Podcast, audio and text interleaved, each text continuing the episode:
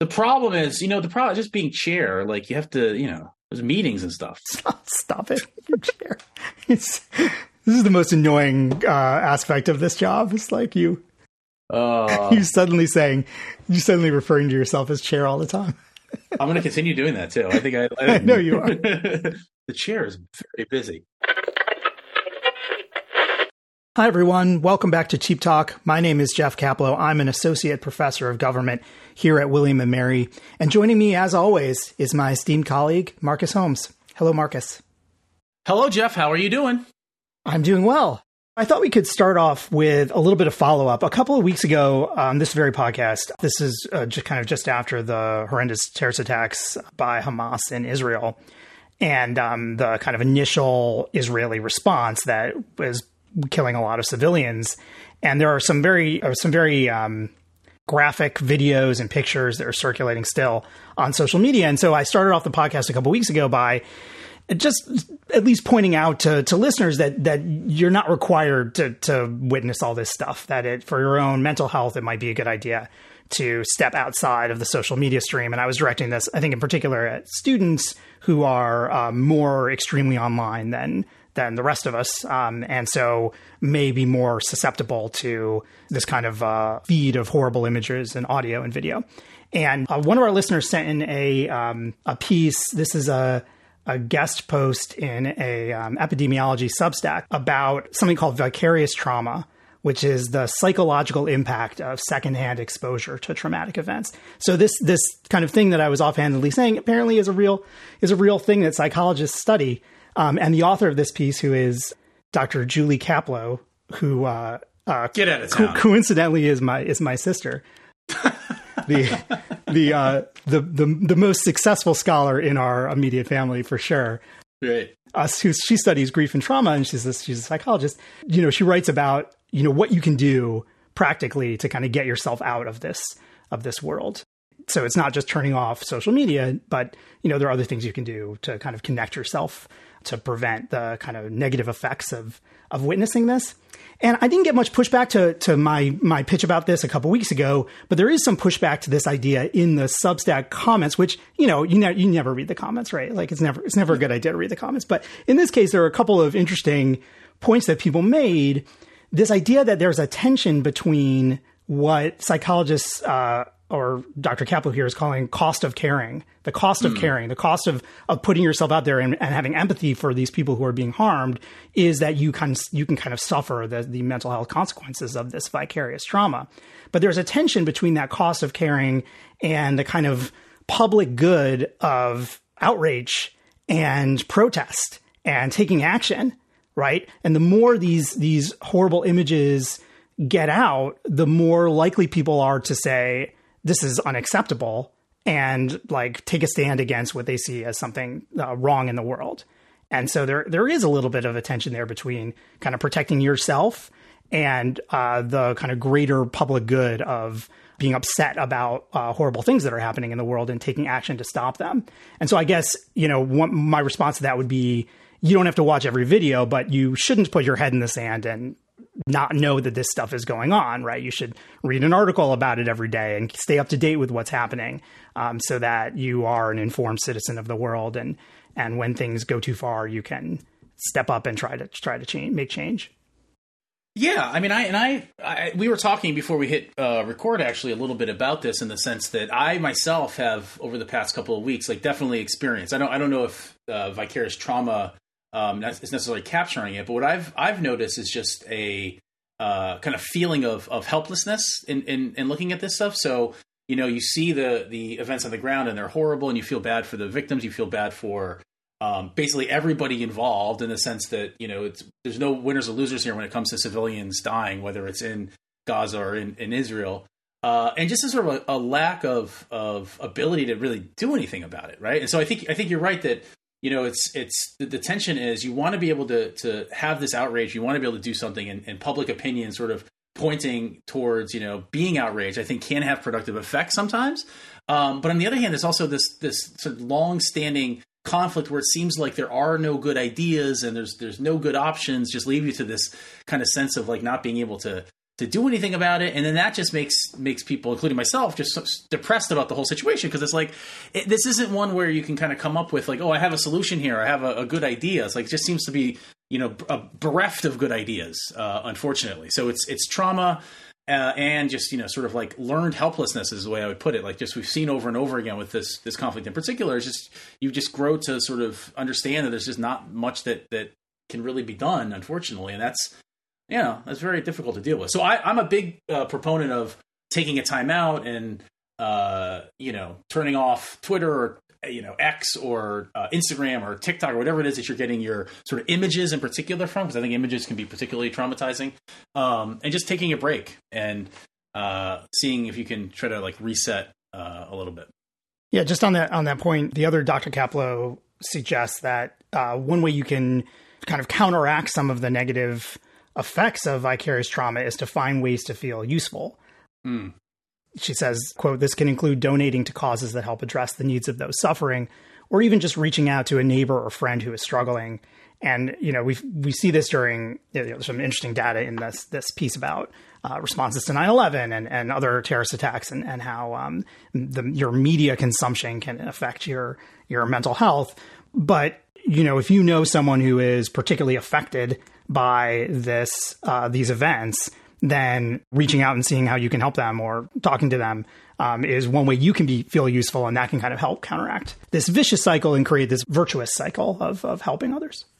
Yeah, and I think the other the other piece of this too is like sometimes people um, talk about the lack of ability to do anything and and sort of substitute like sometimes this idea like slacktivism right where like if i like a facebook video or i like a post or something that's like doing something you know clearly i think when it comes to these types of of you know traumatic incidences that's that's not enough you know and so i think oftentimes people feel the need to you know do something beyond social media like go and like talk to somebody like in person and you know have a relationship with somebody or donate money or donate your time or volunteer or whatever the case is whatever makes sense for you um, that's probably going to be more the, the, type of activity that's going to alleviate some of this, uh, the personal distress, than just engaging on social media. But well, so thank you to the to the listener that sent this in. Well, I, would say thank yeah, and, and, you know, frankly, I mean, I wish we had the other Kaplow on the podcast every once in a while. Very interesting research. She, she will be much better at this. Much better. Yeah, yeah.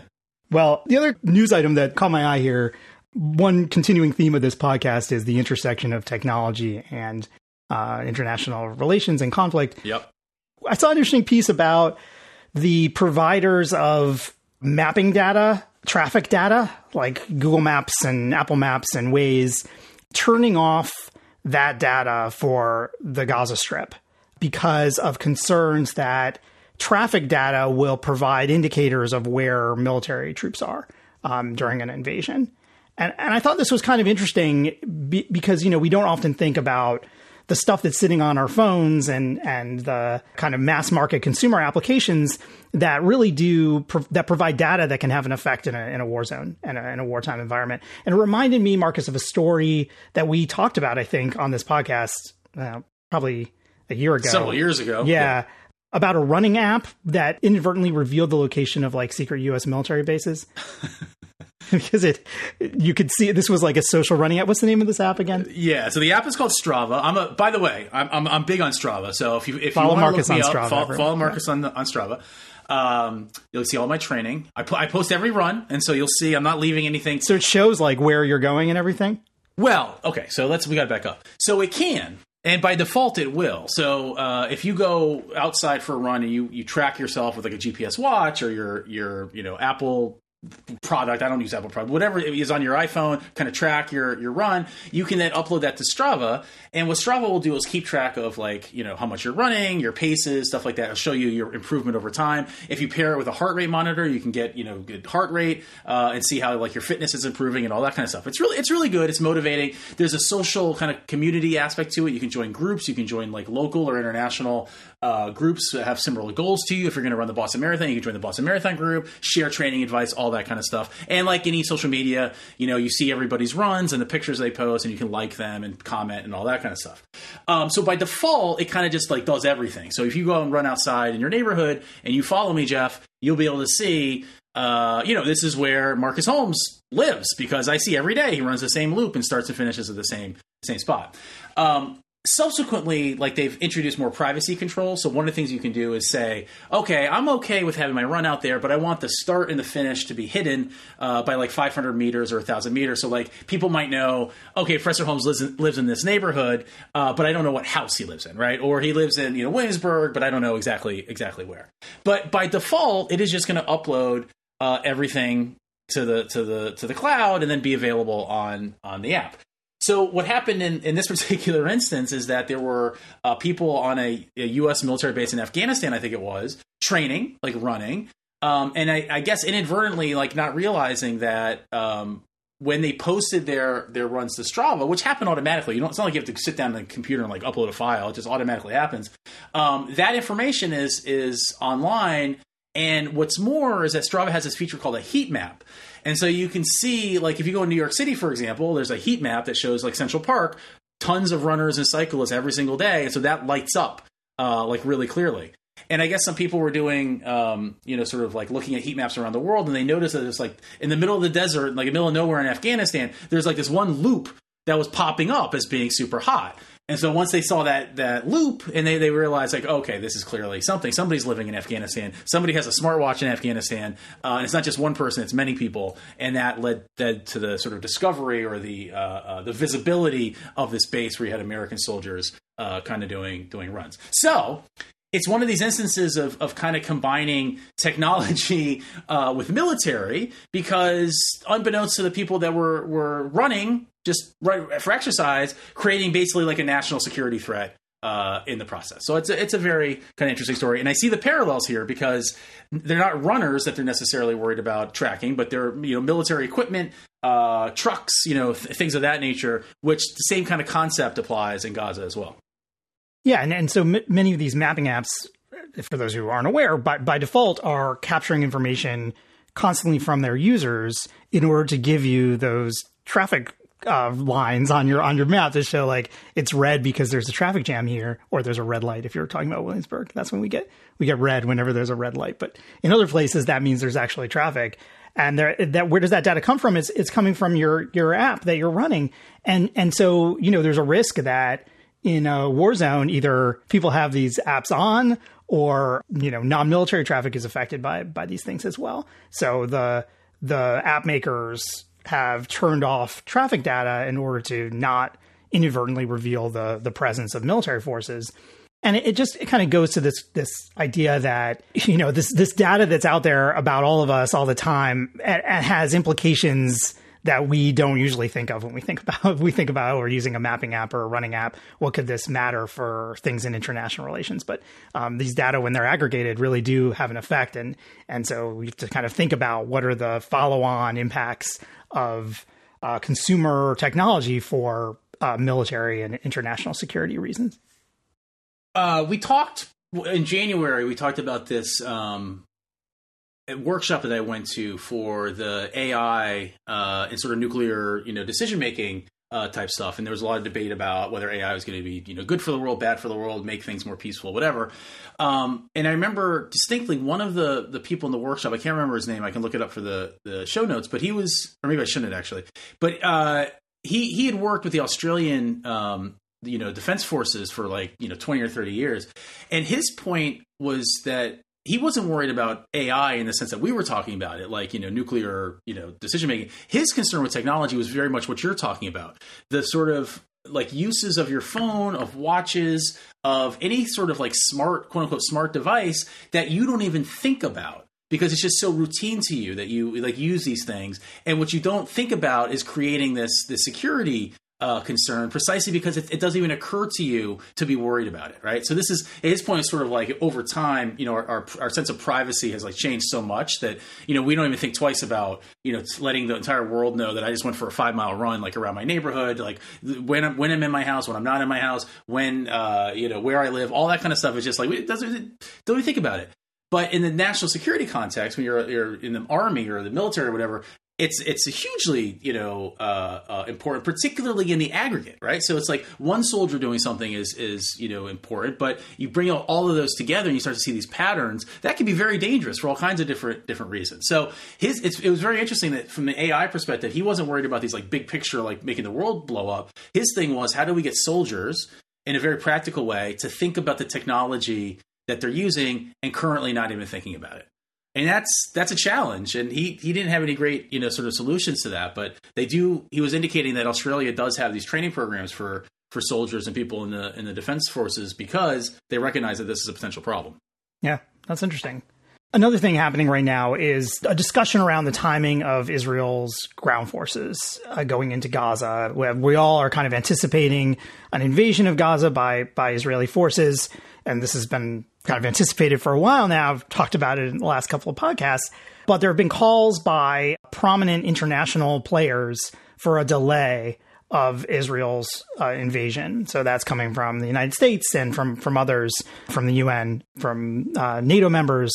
So I, I, saw a story right now. It's as we record, it's a little unclear what's going on with this, but there's at least some reporting that Israel has agreed to uh, at least a short delay of its invasion to allow the United States to bring additional missile defense assets to the area to protect U.S. forces that are in the area, right? So this isn't for Israeli force protection. This is for U.S. force protection. And for those not not aware, the United States has a number of, of military assets in the greater region: Saudi Arabia, Syria, Iraq, UAE, and these additional missile defense assets would be there too to kind of protect those forces because the U.S. anticipates additional attacks or uh, at least threats against U.S. military personnel and military contractors in the region. This comes at the same time as maybe some U.S. pressure on Israel to, I don't know how to phrase this, to like rethink or think more clearly about their goals with this ground invasion. So there's a New York Times article uh, headlined U.S. raises concern about concerns about Israel's plan of action in Gaza, officials say. And the, the lead is that the Biden administration is concerned that Israel lacks achievable military objectives in Gaza and that the Israel Defense Forces are not yet ready to launch a ground invasion with a plan that can work, senior administration officials said. And I'll put a link to this article in the show notes. And it's kind of interesting in the sense that we don't often see a public airing of these kinds of things between allies like the United States and Israel. But it isn't, isn't shocking that people have questions about the outcome of uh, Israel's plans and how Israel's military plans translate into political goals. So I thought we could talk about uh, at least a couple of these issues. Maybe we can start with this idea of the risk of a wider conflict in the region that is implied by the U.S. concern about bringing missile defense assets to the region. So the U.S. at least seems to be anticipating potential for a wider conflict, or at least additional threats against U.S. forces. Marcus, what is your feeling about the risk of a wider conflict in the region beyond Israel Gaza? Is there a risk of states getting involved? Is this risk kind of limited to Hezbollah or other non-state actors? What's your what's your feeling about this? Well, I mean, there's there's two uh, kind of aspects of this that I think are are important. And the first one is that when we think about the players like in the in the region that are going to be affected by um, a ground invasion in, into Gaza, you clearly think about you know Hezbollah, you think about Iran. Um, but the one the, the the reason that I am sort of was heartened by the idea of the delay uh, was not so much that you know bringing in resources to protect U.S. Uh, uh, military assets. I think is that's important and that's fine. But what was happening with Qatar as this sort of like intermediary with respect to the hostages, it felt like, and it still feels like, there has been some uh, movement in freeing more more hostages, and that they're actually like have a little bit of a of a connection, well, more than a little bit of connection. They have a connection to Hamas and are able to, as we saw over the last couple of days, like get more hostages uh, released. When a ground invasion happens, it seems to me like your your chances of getting hostages released goes way down Qatar's uh, ability to sort of mediate any type of of um, you know way to free hostages and things like that, I think probably goes away. Uh, and Qatar is like in a, in a worse position to help the U.S. Uh, and Israel get these hostages back. So I think about you know what the ground invasion might mean from a, a, regional security perspective, both in terms of like who might get drawn in, and we can talk about that in a second, but also like what it what it prevents from happening. And one thing I think one of the things that it potentially prevents from happening is getting more of these hostages uh, freed. The other kind of follow on to that, Marcus, before you move on, is the provision of more humanitarian aid and the potential of getting innocent civilians out of harm's way. Right. And so one of the themes in these calls for delay is that the humanitarian situation in Gaza is a complete disaster.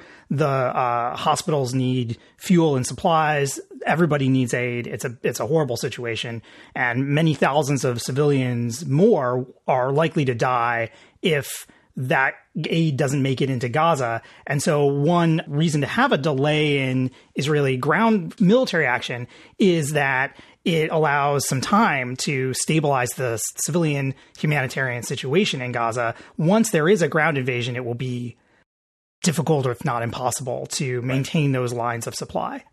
Right. Exactly.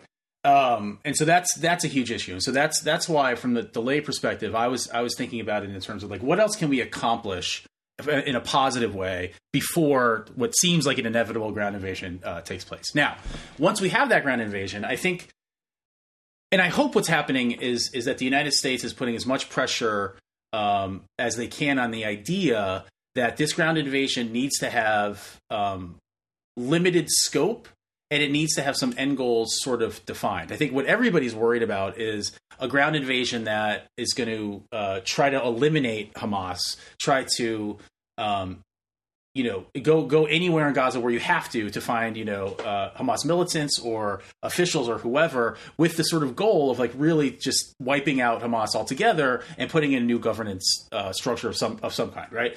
I think everybody, not everybody, most analysts looking at that see that as a, an incredibly difficult thing to do, something that would require um, a, a, lot of violence, would require a long time to be, you know, occupying Gaza, and so that that seems to be something that um, would be very detrimental to the security situation in the region because you're going to have these other states looking on at this this major invasion of Gaza, where you know civilians are inevitably going to get killed. Hamas is going to be tried to be wipe, wiped out. That increases the incentive, I think, for in Iran, let's say, to get involved uh, and and say, look, this is this is unacceptable to us. Um, this is the opportunity for us to to finally, you know, sort of have the war that we've been, you know, the, everybody's been hoping we, we would not have. But if push comes to shove, that might be the, the, the reason why Iran were to get involved. So to preempt that from happening, to sort of be in a situation where that's less likely to occur, I think the U.S. Uh, and and its allies need to be really sort of you know putting to Israel this this notion that the ground invasion is going to happen, but the aims have to be very clear and articulated. What what it is that we're trying to uh, accomplish. It's I think it's inevitable that it will happen, but like how do we how do we do it in such a way that we we sort of reduce the chances of this uh, becoming fully escalated with other regional partners. Yeah, I, I agree with you that there is a link between these two questions. How does Israel try to achieve its goals and the risk of a wider conflict? But I, I just want to try to pin you down a little bit on the the real risk here, because I, I think it's at least the way Israel is talking about this this war it seems like they're trying to prepare the public for a long conflict, a costly conflict, and one whose goal is the elimination of Hamas, which mm. you just said is a very difficult task. I agree. So, given let's let's just assume that Israel follows through on that that approach. Do you think that there's a, a strong risk that Iran, the country Iran, enters this conflict?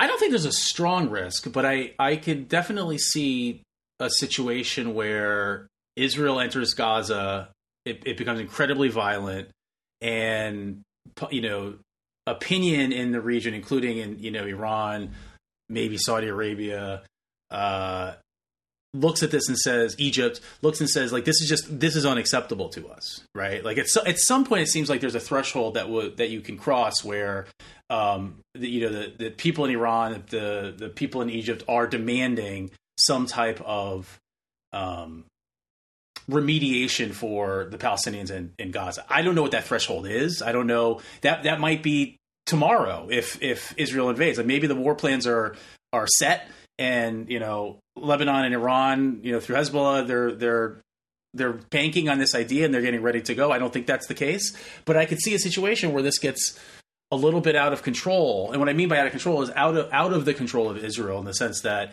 it becomes way more you know bloody and violent than they were they were expecting.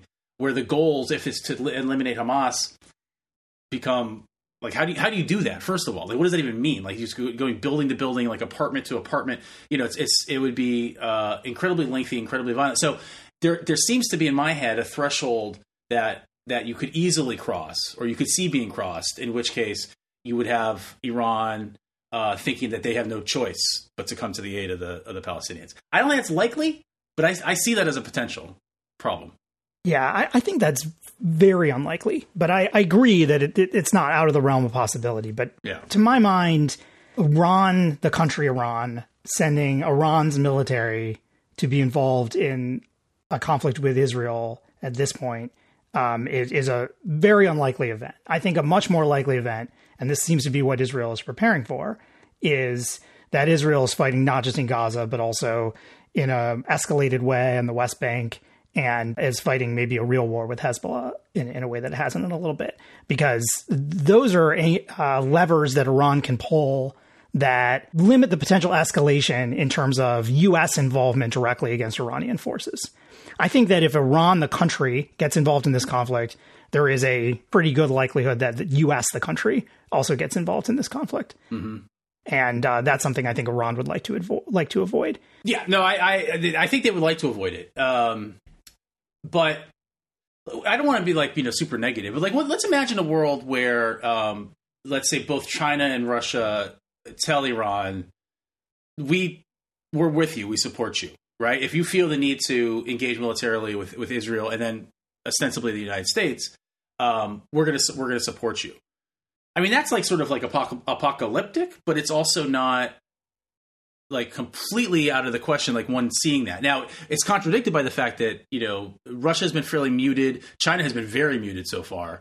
Um, but you could you could sort of see things changing relatively quickly if the ground invasion goes poorly from the perspective of, of israel's perspective you know three weeks into it they've accomplished none of their goals. It's incredibly violent. The civilian casualties are are really high. Uh, things can change in that kind of environment very quickly. And if if sort of public opinion in the middle east uh, becomes you know over the top, you know, sort of negative, and that we need to do something. You know, it's not it's not to me totally out of the question that that China and, and Russia would th- at that point take a little bit more of a stand, uh, which is again what you don't want if you if you want to prevent you know sort of World War Three uh, from happening. So I, am with you. I don't see it as a likely possibility, but I am I am very much um, cognizant of the fact that if you if you sort of take the worst case you know scenario, um, it's it's not one that is completely out of the realm of, of possibility, at least to me. Higher on my list of concerns uh, for a wider regional conflict is a sort of more general breakdown of the security situation in the region, led by these kind of non state actors engaging more aggressively against Israel, which leads to more refugees, which leads to more political unrest, which leads the countries around Israel to take action against their own domestic opposition groups. Uh, we, we talk sometime in sometimes in political science about one of the major risk factors for civil war being war nearby, that there's a kind of contagion effect from war. You war on your border, you're more likely to see war the next year. Um, and part of that is that the dynamics here don't stop at borders, they cross borders. And so when you have Gazan refugees fleeing into Egypt, that contributes to destabilizing Egypt's domestic political situation and and security situation. And you can you can imagine how these kinds of things can spread. And so I, I think that that scenario where you have a kind of spread of civil conflict across the the region is something you know worth considering and thinking about and having plans to try to address. So let's turn to the well, you've mentioned a couple times here that the difficulty of the task in front of Israel if its goal is the elimination of Hamas. And this New York Times article about how the U.S. has questions about the plan here.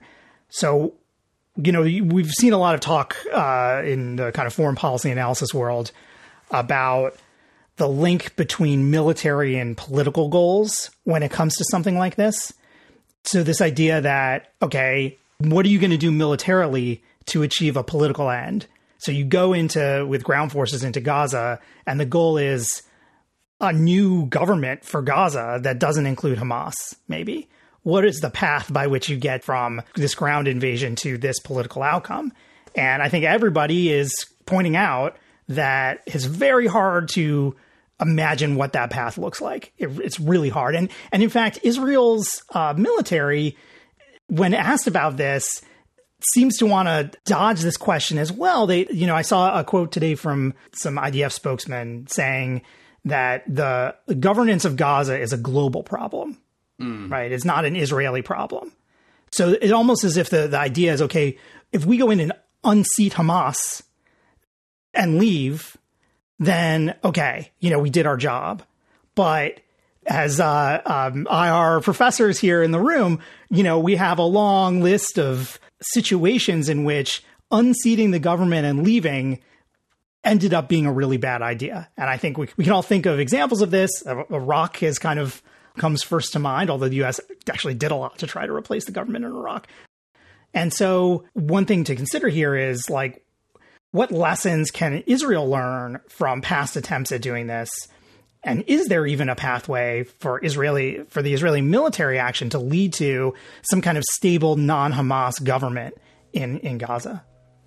Yeah, I mean, in a, in a conflict, in a situation with many difficult questions, this might be the the hardest one to answer because time and time again, it's it seemed like there are no viable alternatives uh, to Hamas in Gaza. Uh, before we we hopped in the pod, I was I was looking at this article that Daniel Byman uh, wrote in 2018, and the title is "Why Israel is Stuck with Hamas." And he goes through many of the things that we just you just sort of alluded to.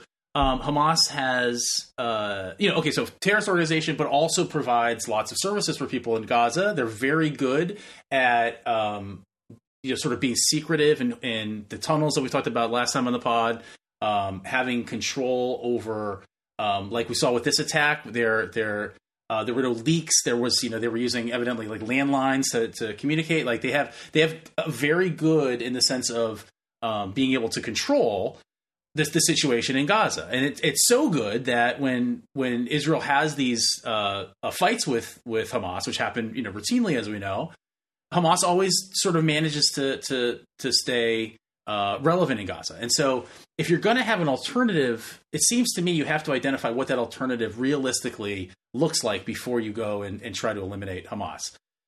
We we I don't think anybody has a great answer to that. This idea of like internationally, um, you know, governed uh, Gaza sounds sounds great. That sounds like a, a, nice like idea in the same way that like you know, sort of Jerusalem, I guess, is is internationally sort of uh, uh, controlled in some sense, but even that doesn't really work all the time. So I, I don't know what that that looks like. My the the other thought that I have though is that what what when Israel is talking about the elimination of, of Hamas, I mean one of the things that might be happening here is that they know that that's not actually realistic. They know that that's not that possible. Um, but what they're trying to do is send a very strong signal to to Hamas that this is different than previous um, fighting that that has occurred between between Israel and Hamas and they might be trying to set the ground for some type of, of ceasefire that will will happen, uh, but on the on grounds that Israel is comfortable with, right? So it's it's it's about sort of signaling to Hamas that this is what what you've done is is um, much worse than than what you've done in the past, and we're not going to tolerate it. And we we are going to go in, and there's going to be violence. We know we can't eliminate Hamas completely. We know we don't have an after um, Hamas is gone uh, plan we know we can't just open up Gaza and I mean sometimes this idea gets gets floated too is like well why why is there a Gaza strip? Why don't you just open up and, and let people yeah. that's not that's not viable either uh, to a lot of Israeli pol- you know policymakers. Although there's some people in Israel that that support that idea. Um, but you know it's like so what do we what do we do after this this happens? And I think Israel likely knows that they don't have a great uh, choice after Hamas is gone. Uh, and so what this is really about is trying to figure out a way to, to get to a ceasefire, which is not going to happen anytime soon, I don't think, but eventually get to a ceasefire on grounds that, that Israel can, um, you know, on conditions that Israel can can support and, and be happy with. So that's like I kind of think where things stand because I, I, agree with you that the the lesson of Iraq and other um, invasion, even Afghanistan to a certain extent, you know, it's it's it's the, the easy part in some sense is the military aspect. That's what the United States found out in Iraq. It was very it was very and nothing's easy militarily, but that that became the thing that didn't take very long, and the goals, the military goals, were accomplished uh, pretty quickly.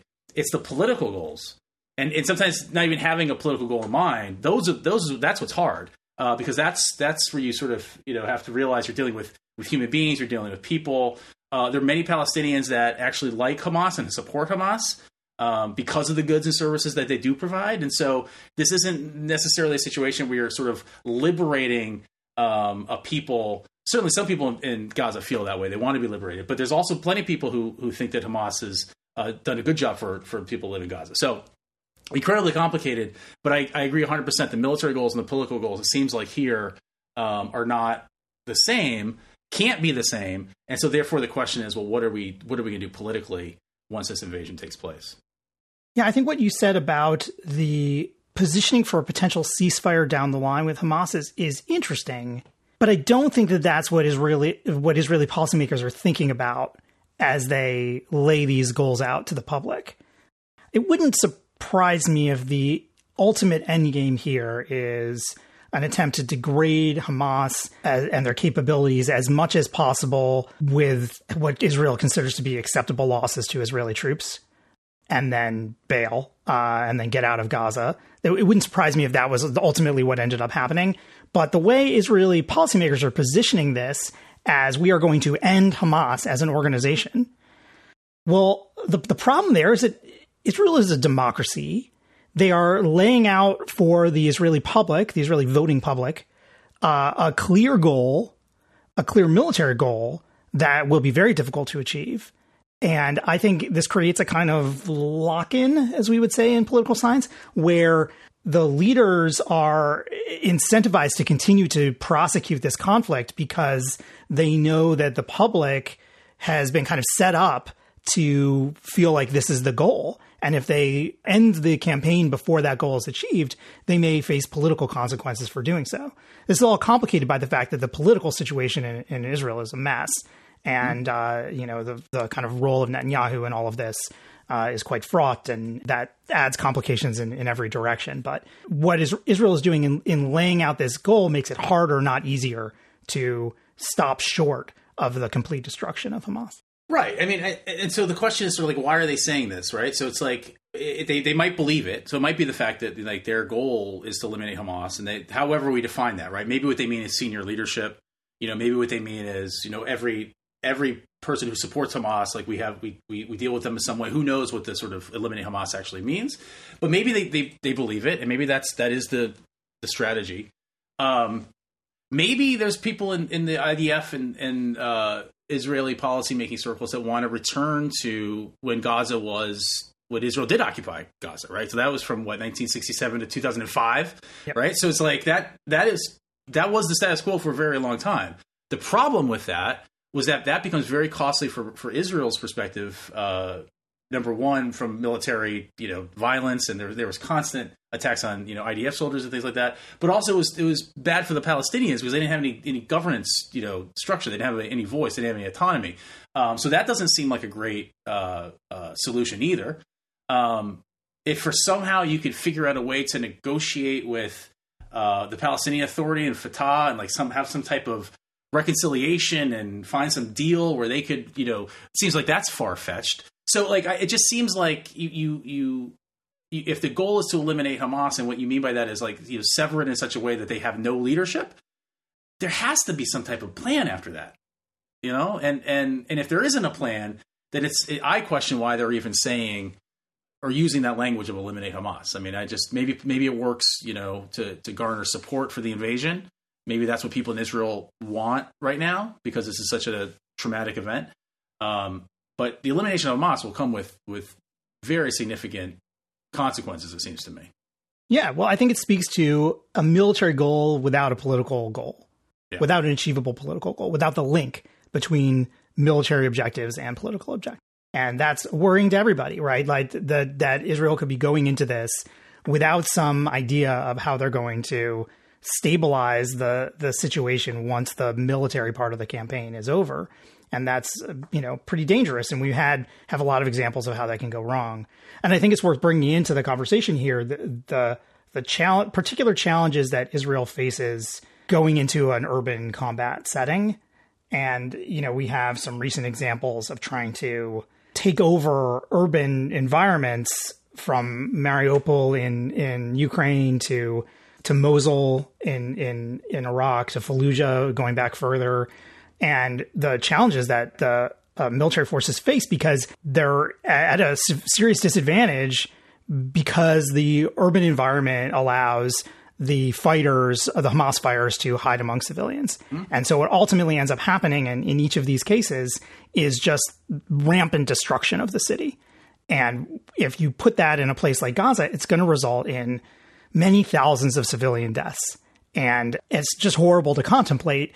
And Israel is kind of subject, at least a little bit, to international pressure and hopefully is kind of unwilling to accept the number of civilian casualties that would be required um, if they leveled the entire city, which means they're going to be doing something else like going door to door, trying to get into tunnels, work through the tunnel system, which is honestly something that IDF, you know, IDF knows about these. IDF is the Israeli Defense Force, knows about these tunnels, had, you know, experience dealing with them, has planned I'm sure there are plans on the books for what you do when you go into Gaza. This is not like a, a new threat that Israel is facing, and Israel has some technology that it thinks will be helpful here, but it, it's it's going to be a mess. It's going to be very difficult. It's going to result in a lot of Israeli military deaths and many, many more deaths of Gazan civilians and all sorts of challenges that come from fighting in this urban environment. Yeah, and and you know we started uh, two weeks ago in our reaction to the the terrorist attack in the first place, and one of them was the intelligence failure uh, to to be able to predict that this might happen. Um, and there's there's been since that time like lots of different sort of people looking at why you know Israel uh, was surprised by this, more emphasis on the West Bank, all that kind of stuff. But you know, now you're saying okay, despite though that sort of like intelligent lack of intelligence, we're now going to try to to go into Gaza and try to find all these you know Hamas senior leadership positions and and uh, figure out you know who, they are, where they're at, where they you know they're living in apartment buildings. It just seems like the, the tactical challenges. Um, one of the things we've we've talked about off pod also is how densely populated Gaza is. I mean, if if maybe we can put this in the show notes, but like there's the number of civilians that live there um, make it just from a population perspective very difficult to be able to go into a place and, and, figure out where amongst all of these civilians the people that you're looking for are and how do you get to them and how do you either you know capture them or kill them or whatever your your plan is in so many people just living their lives you know? And and so the the urban sort of aspect of this, not just in terms of like the buildings being close together, which they are, and the, the road networks uh, not being great, which they aren't, you know, and then trying to then among you know all this civilian population find the people that you're looking for, and do it in a way where you're minimizing civilian casualties. I mean, it's it's got to be it's got to be so so difficult. And then and then it gets back to what we talked about a second ago, which is even if you're successful, even if you do the thing that you you think that you're going to do and, and eliminate Hamas, there's still this political question of what happens happens next. So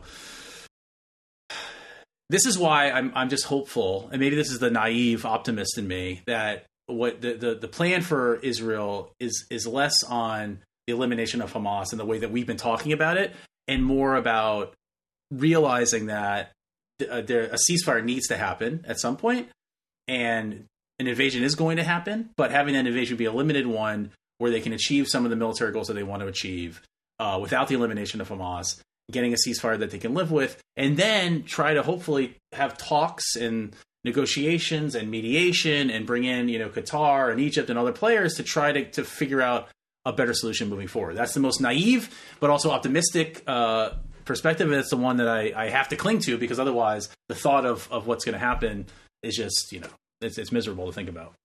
I, I hope you're right. If you are, my advice to Israeli policymakers would be start laying the groundwork now in terms of what you're telling the Israeli people about what you're going to do here. Level with the Israeli people. Talk to them about how completely getting rid of every Hamas fighter, all 40,000 of them, is going to be hard. And, you know, we will do our best up to a particular point, but just tell the Israeli people what is involved here. And um, that will make it easier in the end to reach some kind of ceasefire that, that ends hostilities if you're not able to achieve the, the absolute goal of complete elimination of Hamas. Absolutely. And, you know, let's be honest, we talked about it last time. The, the United States does have leverage when it comes to uh, Netanyahu, when it comes to, you know, Israel more generally. And I think what I, what I hope is happening is behind closed doors, um, the sort of backstage, you know, Biden is is putting pressure on Netanyahu and others others in um, Israel to make sure that a ceasefire is not something that's you know it would be nice if that happens, but rather like is the plan. Like how do we how do we do this in such a way where the ceasefire is the goal and uh, make that the goal rather than the elimination of Hamas. That's that's what I hope is happening. But it's not just behind closed doors. I mean, we, we kind of see yeah. some of this leaking out that this is what the U.S. is pushing for, not a ceasefire, of course, right? Because we are standing firmly, we, the United States, are standing firmly behind Israel and its right to defend itself. Right. But, but there, there is this kind of persistent theme in what you see U.S. policymakers saying about not making the mistakes of the US in the past, not making the mistakes of Iraq, not making the mistakes of Afghanistan. This is something that was in Biden's speech that we talked about last time, and kind of linking up your political and military goals, which we see kind of some of the leaks coming out that we've been talking about. So I, I think that yeah. this is the US message is, you know, be careful here, try to figure out what your actual achievable goals are before before you go in and make a make a mistake. I hope that that uh, that message carries through. Uh, I think we're all kind of bracing ourselves for for how bad this could be, and hopefully, uh, hopefully, it won't be as bad as it, as that. But Marcus, on that pleasant note, maybe we should end it there. Yeah, not the most optimistic, but um, but yeah, we'll just see what happens, and and hopefully, my naive, optimistic view uh, prevails. We'll see. I'd like to invite everyone listening to send us an email at cheaptalkpod at gmail.com with your questions or comments. If you have questions about this conflict, maybe even, you know, specific questions that wouldn't be a whole podcast. We're, we're kind of collecting these and maybe we'll do a, a mailbag episode um, in the next few weeks where we talk through some of the questions that people have. Students in particular invited to do that, cheaptalkpod at gmail.com. Or you can always leave a voicemail for us at speakpipe.com slash cheaptalk. And uh, Marcus, thanks so much for joining me today. Yeah, it's been great, and like you know, like NPR, this is listener supported. So listener supported both in terms of your your uh, your clicks and your listening uh, numbers, but also your ideas. So send us your ideas, your questions, and we'll be happy to uh, try at least try to address them. We'll give it a shot. See everyone next week. Um, anything exciting going on over there? Well, I don't know if you pay uh, much attention to the chess world, but there was recently another uh, uh, not cheating scandal, but there was a moment in time where uh, it looked like there might be a new kind of cheating scandal. The gist is Magnus Carlsen playing in uh, the Qatar uh, Masters tournament, which is like one of these big kind of events where a lot of people uh, go, sat down in front of this GM, um, I believe from Kazakhstan, and noticed that the the his opponent was wearing a watch, and watches are not allowed in uh, professional chess tournaments because you could, if like it's a smartwatch, obviously you could have things you know sent to you. But it was an it was an analog watch. But even that, uh, I think, kind of disturbed Magnus Carlsen, the best player in the world, uh, a little bit, and kind of threw him for a loop, and he ended up losing the game. And afterwards, sort of blamed the watch situation. You know, he wasn't saying this this person cheated, but he was breaking the rules by having the watch. Why didn't he say something about the watch? Why didn't he say something about the watch? Yeah. He did say something about. I think he tell the guy to take off the watch. I think he called the arbiter over, the person like the rules official, and they didn't they didn't tell him to take the watch off or anything. It's it's it's also one of these things where um, chess is a is a game slash sport, if you see it that way. That's sort of like not well regulated from like a centralization perspective. Like every tournament has like kind of specific rules and things like that. And it wasn't clear. Like you had to like dig into like the fine print of the rules book in Qatar to figure out like if an analog watch, you know, digital watch is clearly not allowed, but an analog watch uh, was was acceptable or not. And I think in the moment they didn't really know the answer to that question. And then FIDE, the kind of organization that oversees things, also has rules about watches, and they list all watches as being uh, not allowed. Although the way they talk about watches is very much in the sort of smartwatch kind of way. So they kind of talk about watches generally, and that would include analog watches, but they also are talking about in a way that implies that what they mean is a smartwatch.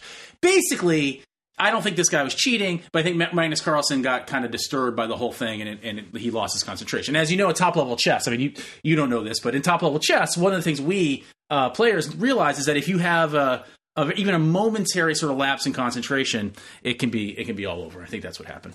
Just just like podcasting. Exactly. The moment you sort of lose your concentration for a second, the whole thing just falls apart. Well, that's fascinating. i am inclined to scrap our regularly scheduled programming to talk just about uh, the latest in chess cheating sort of scandal. Well, Although nobody's okay. allega- uh, there are no allegations of actual cheating here, is, is what I'm understanding. There's well, he didn't he didn't come out and say this person cheated. What he said was he was wearing a watch, and as far as he understands, um, those aren't allowed, and so he wasn't able to concentrate. So I can read you the tweet he sent out. Uh, he he admits he got he lost, right? So this is October twelfth. It happened uh, two weeks ago.